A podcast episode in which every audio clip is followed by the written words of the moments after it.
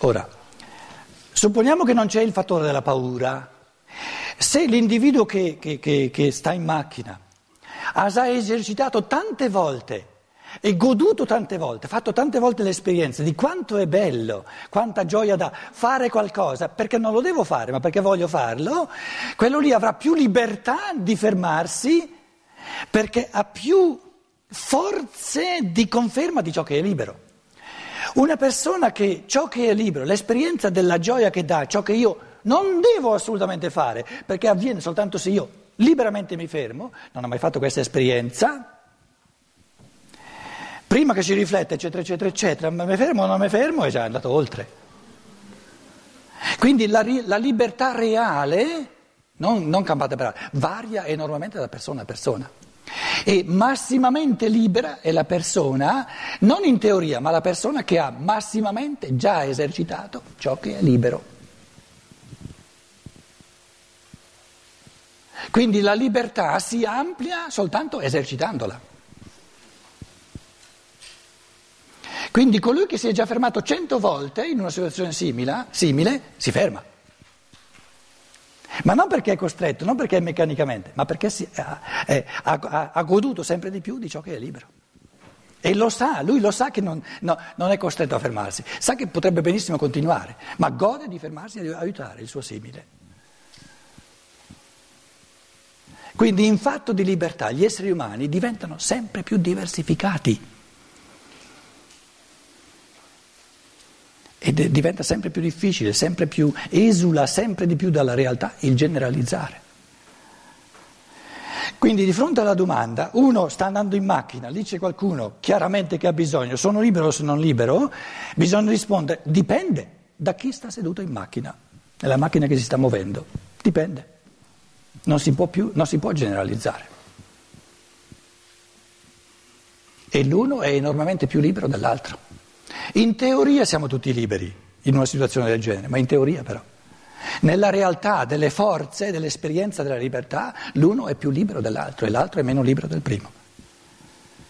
E diventiamo sempre più liberi nella misura in cui esercitiamo ciò che è libero.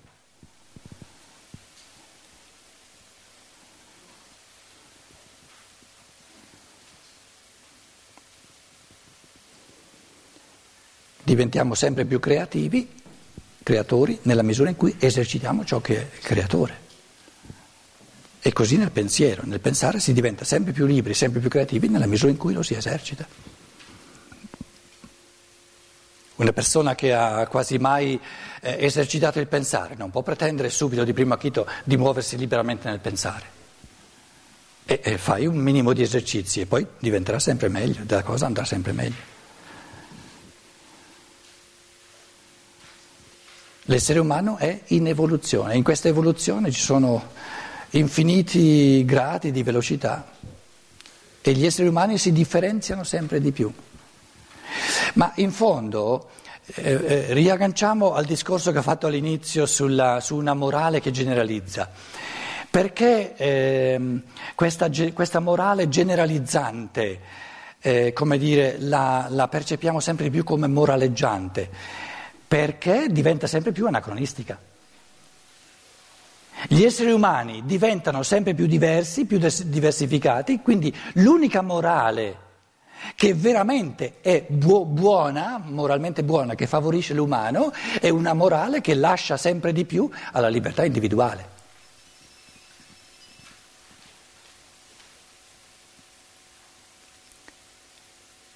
Di quali cose allora facciamo un dovere tassativo a ognuno?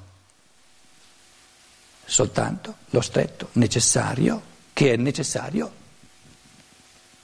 per poter esercitare la libertà individuale.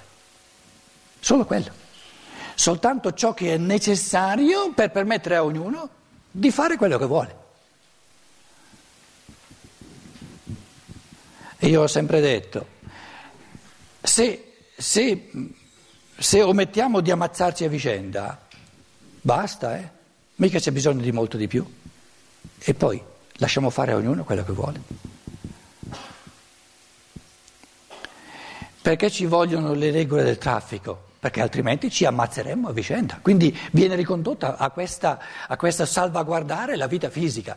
Una volta che salvaguardiamo la vita fisica, con tutta la responsabilità verso l'ambiente, eccetera, eccetera, eccetera, ma una volta che salvaguardiamo la vita sana del corpo fisico, tutta l'evoluzione dell'animico e dello, e dello spirito lasciamola all'individuo, c'è posto per tutti. Noi, eh, come dire, costringiamo una persona, gli decurtiamo la, la, la, libertà di azione soltanto quando il suo agire compromette la salute fisica dell'altro. Questo è l'unico motivo che c'è.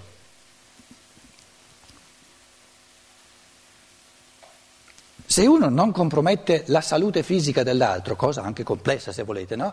Faccia quello che vuole, perché non deve avere la libertà di fare quello che vuole.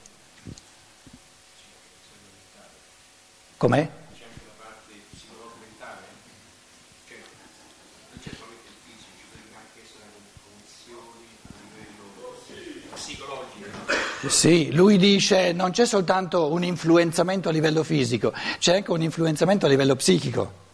Però il fatto di non lasciarti influenzare, io facevo un'eccezione per il bambino, il bambino va difeso a tutti i livelli, lo spirito non c'è ancora come, come diciamo, attualizzazione, è soltanto in potenzialità, l'anima non è ancora capace di... e il corpo va custodito. Ma parlando di adulti, tu devi difendere la tua anima dagli influssi degli altri. Io mica devo fare una legge che, che costringe l'altro a non, a non esercitare su di te certi influssi psichici. Oh, ma che ci stai a fare tu? E immaginiamo cosa succederebbe se la legge si dovesse far carico degli influssi fi- psichici di una persona sull'altra. Sarebbe un asfissiamento in assoluto, non potremmo più muoverci. La pubblicità. Ma chi ti costringe a guardare una nonna nuda se, eh, se non la vuoi guardare? Chi ti ha mai costretto? Piano.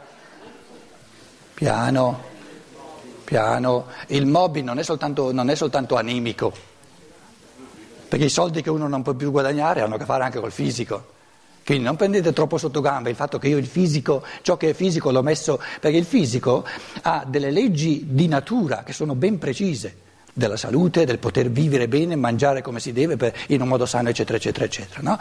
Però tra avere la possibilità di, di, di, di, un inquinamento della mia anima a tutti i livelli e io ho la forza interiore di non farmi inquinare, cosa è meglio? Che non ci sia questa controforza, perché mi si ritiene bambino che non sono capace, o che questa controforza ci sia e io ho una forza tale di non lasciarmi inquinare? Il secondo è molto meglio. Quindi in una società matura, di animi e spiriti maturi, eh allora quindi la soluzione non è quella di togliere la controforza, è quella di crescere. Perché poi se, se, l'inquinamento animico nessuno più se lo guarda, anche quello che ti fanno la pubblicità termineranno di farla, perché non gliela paga più nessuno.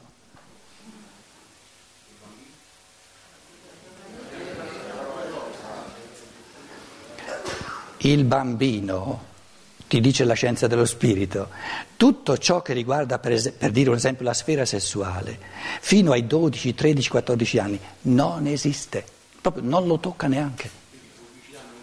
No, assolutamente. Assolutamente. La, la, televisione influisce sul bambino non perché ci sono immagini sessuali, eccetera, il bambino piccolo non è, ma è per, per la vibrazione di, di, di, di eh, diciamo questi, come si dice in italiano? I campi elettromagnetici, quelli sì. E poi i giochi eh, video tecnici che, che rendono i suoi movimenti sempre più, più, meccanici, eccetera. Com'è?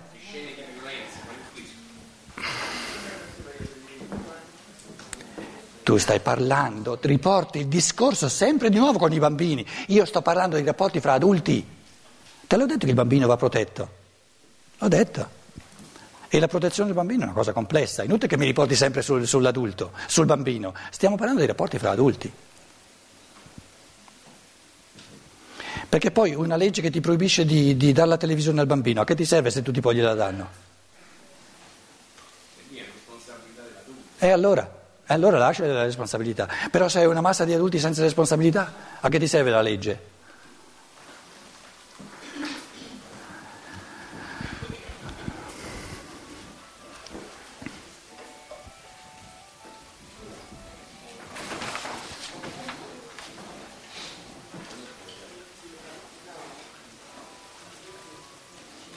Questa è una, una manipolazione psichica della pubblicità. Eh?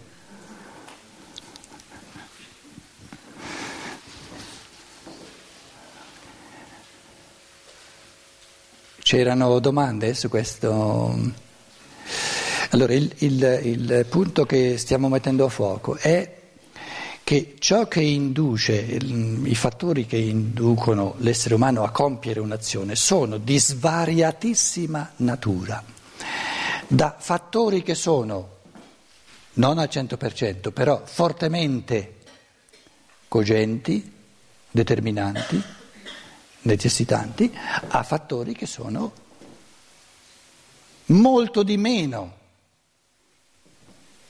cogenti, determinanti.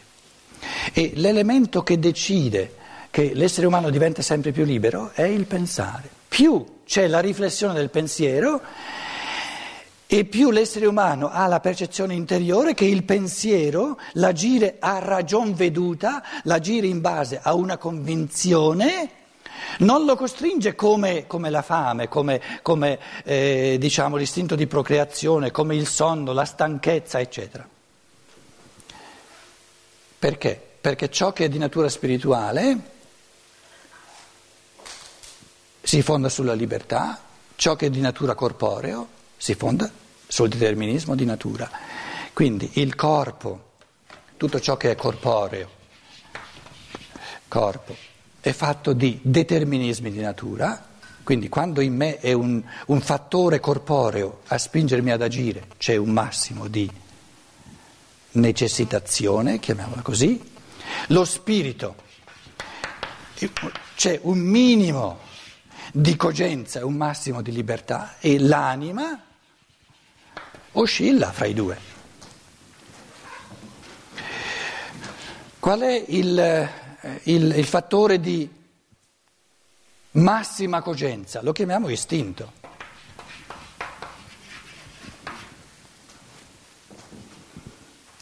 Il fattore animico, diciamo um, um, archetipico dell'anima, è che è a metà strada tra il libero e il non libero è il desiderio.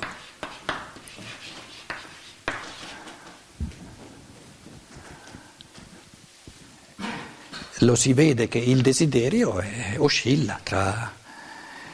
Eh, non è che sono, eh, che sono determinato da un desiderio quanto dall'istinto, però anche in un desiderio non sono del tutto libero. C'è un, come chiamiamo l'elemento spirituale nel confronto del quale sono veramente libero? Non dico in assoluto, ma direi ideale. L'ideale. Per esempio, se faccio qualcosa per contribuire alla pace nel mondo, ci sono persone che hanno, sentono forte l'ideale della pace nel mondo, o della giustizia, per esempio. Quando io decido di fare qualcosa in direzione di questo ideale della pace, non dirò mai di sentirmi costretto.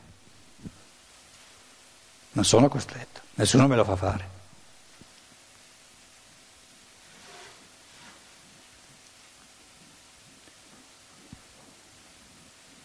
Può diventare irresistibile un ideale?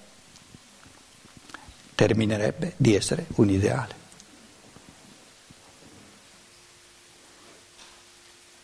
Perché mi determina. Quindi è nella natura di questo concetto di ideale che mi lascia libero. Naturalmente non in assoluto, eh, non sto dicendo questo, perché l'assoluto esula dalla realtà della natura umana, però a livelli veramente molto alti, soprattutto come sì, altrimenti non è un ideale. Cioè se diventa automatico termina di essere ideale e allora agisce per, eh, per automatismo e diventa una specie di istinto.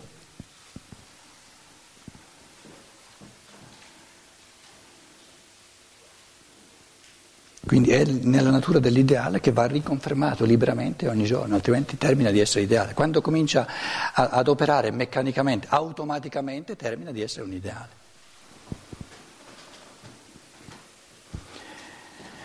L'amore, tra virgolette, lo si può mettere tra i due perché questa parola, se la prendiamo in Platone, eh, l'impulso dell'amore è molto di più del tipo dell'ideale. L'umanità di oggi, che è diventata materialistica, ha spostato l'amore non soltanto eh, in, in tutto e per tutto nella sfera della simpatia e dell'antipatia dell'anima, ma addirittura nella sfera del corpo. E quindi va messa tra virgolette e specificato di volta in volta cosa intendi tu per amore, cosa intendi dire.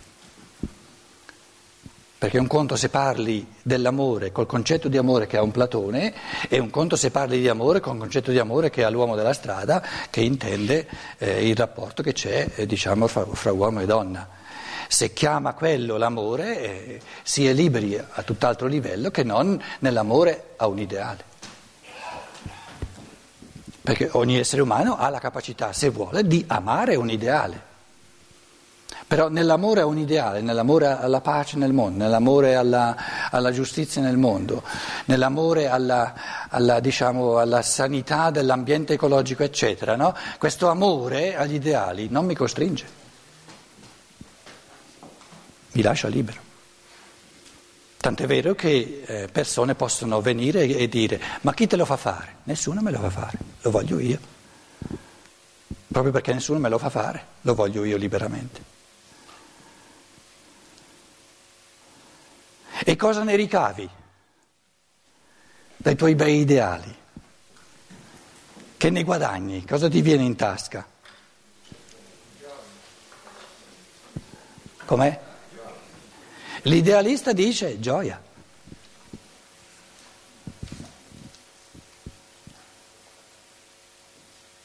E l'altro dice e tieni tra la tua gioia.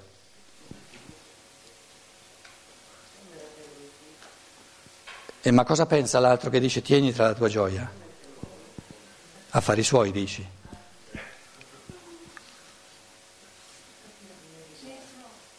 In fondo ha paura di venire contagiato, perché perché è un essere umano. Altrimenti dovrei supporre che non è un essere umano. Cioè eh, la comunanza umana va presa sul serio, eh? È importante chiarirci sempre di più che cosa è comune a tutti gli esseri umani, soprattutto in un tempo dove ciò che è diverso in ognuno diventa sempre di più, ma non perché la parte individualizzata in ognuno diventa sempre più grande, questo significa che ciò che abbiamo in comune diventa sempre più piccolo. Non è detto questo. Ciò che abbiamo in comune resta enorme.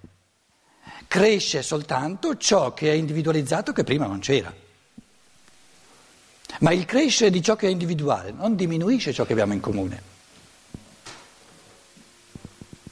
Perché se diminuisse ciò che abbiamo in comune, allora avrebbero ragione i, dire, i ben pensanti eh, che, che, che, che, spacciano, che si spacciano per tolleranti, che dicono tanto non c'è nulla in comune, ognuno ha la sua verità, ognuno faccia quello che vuole.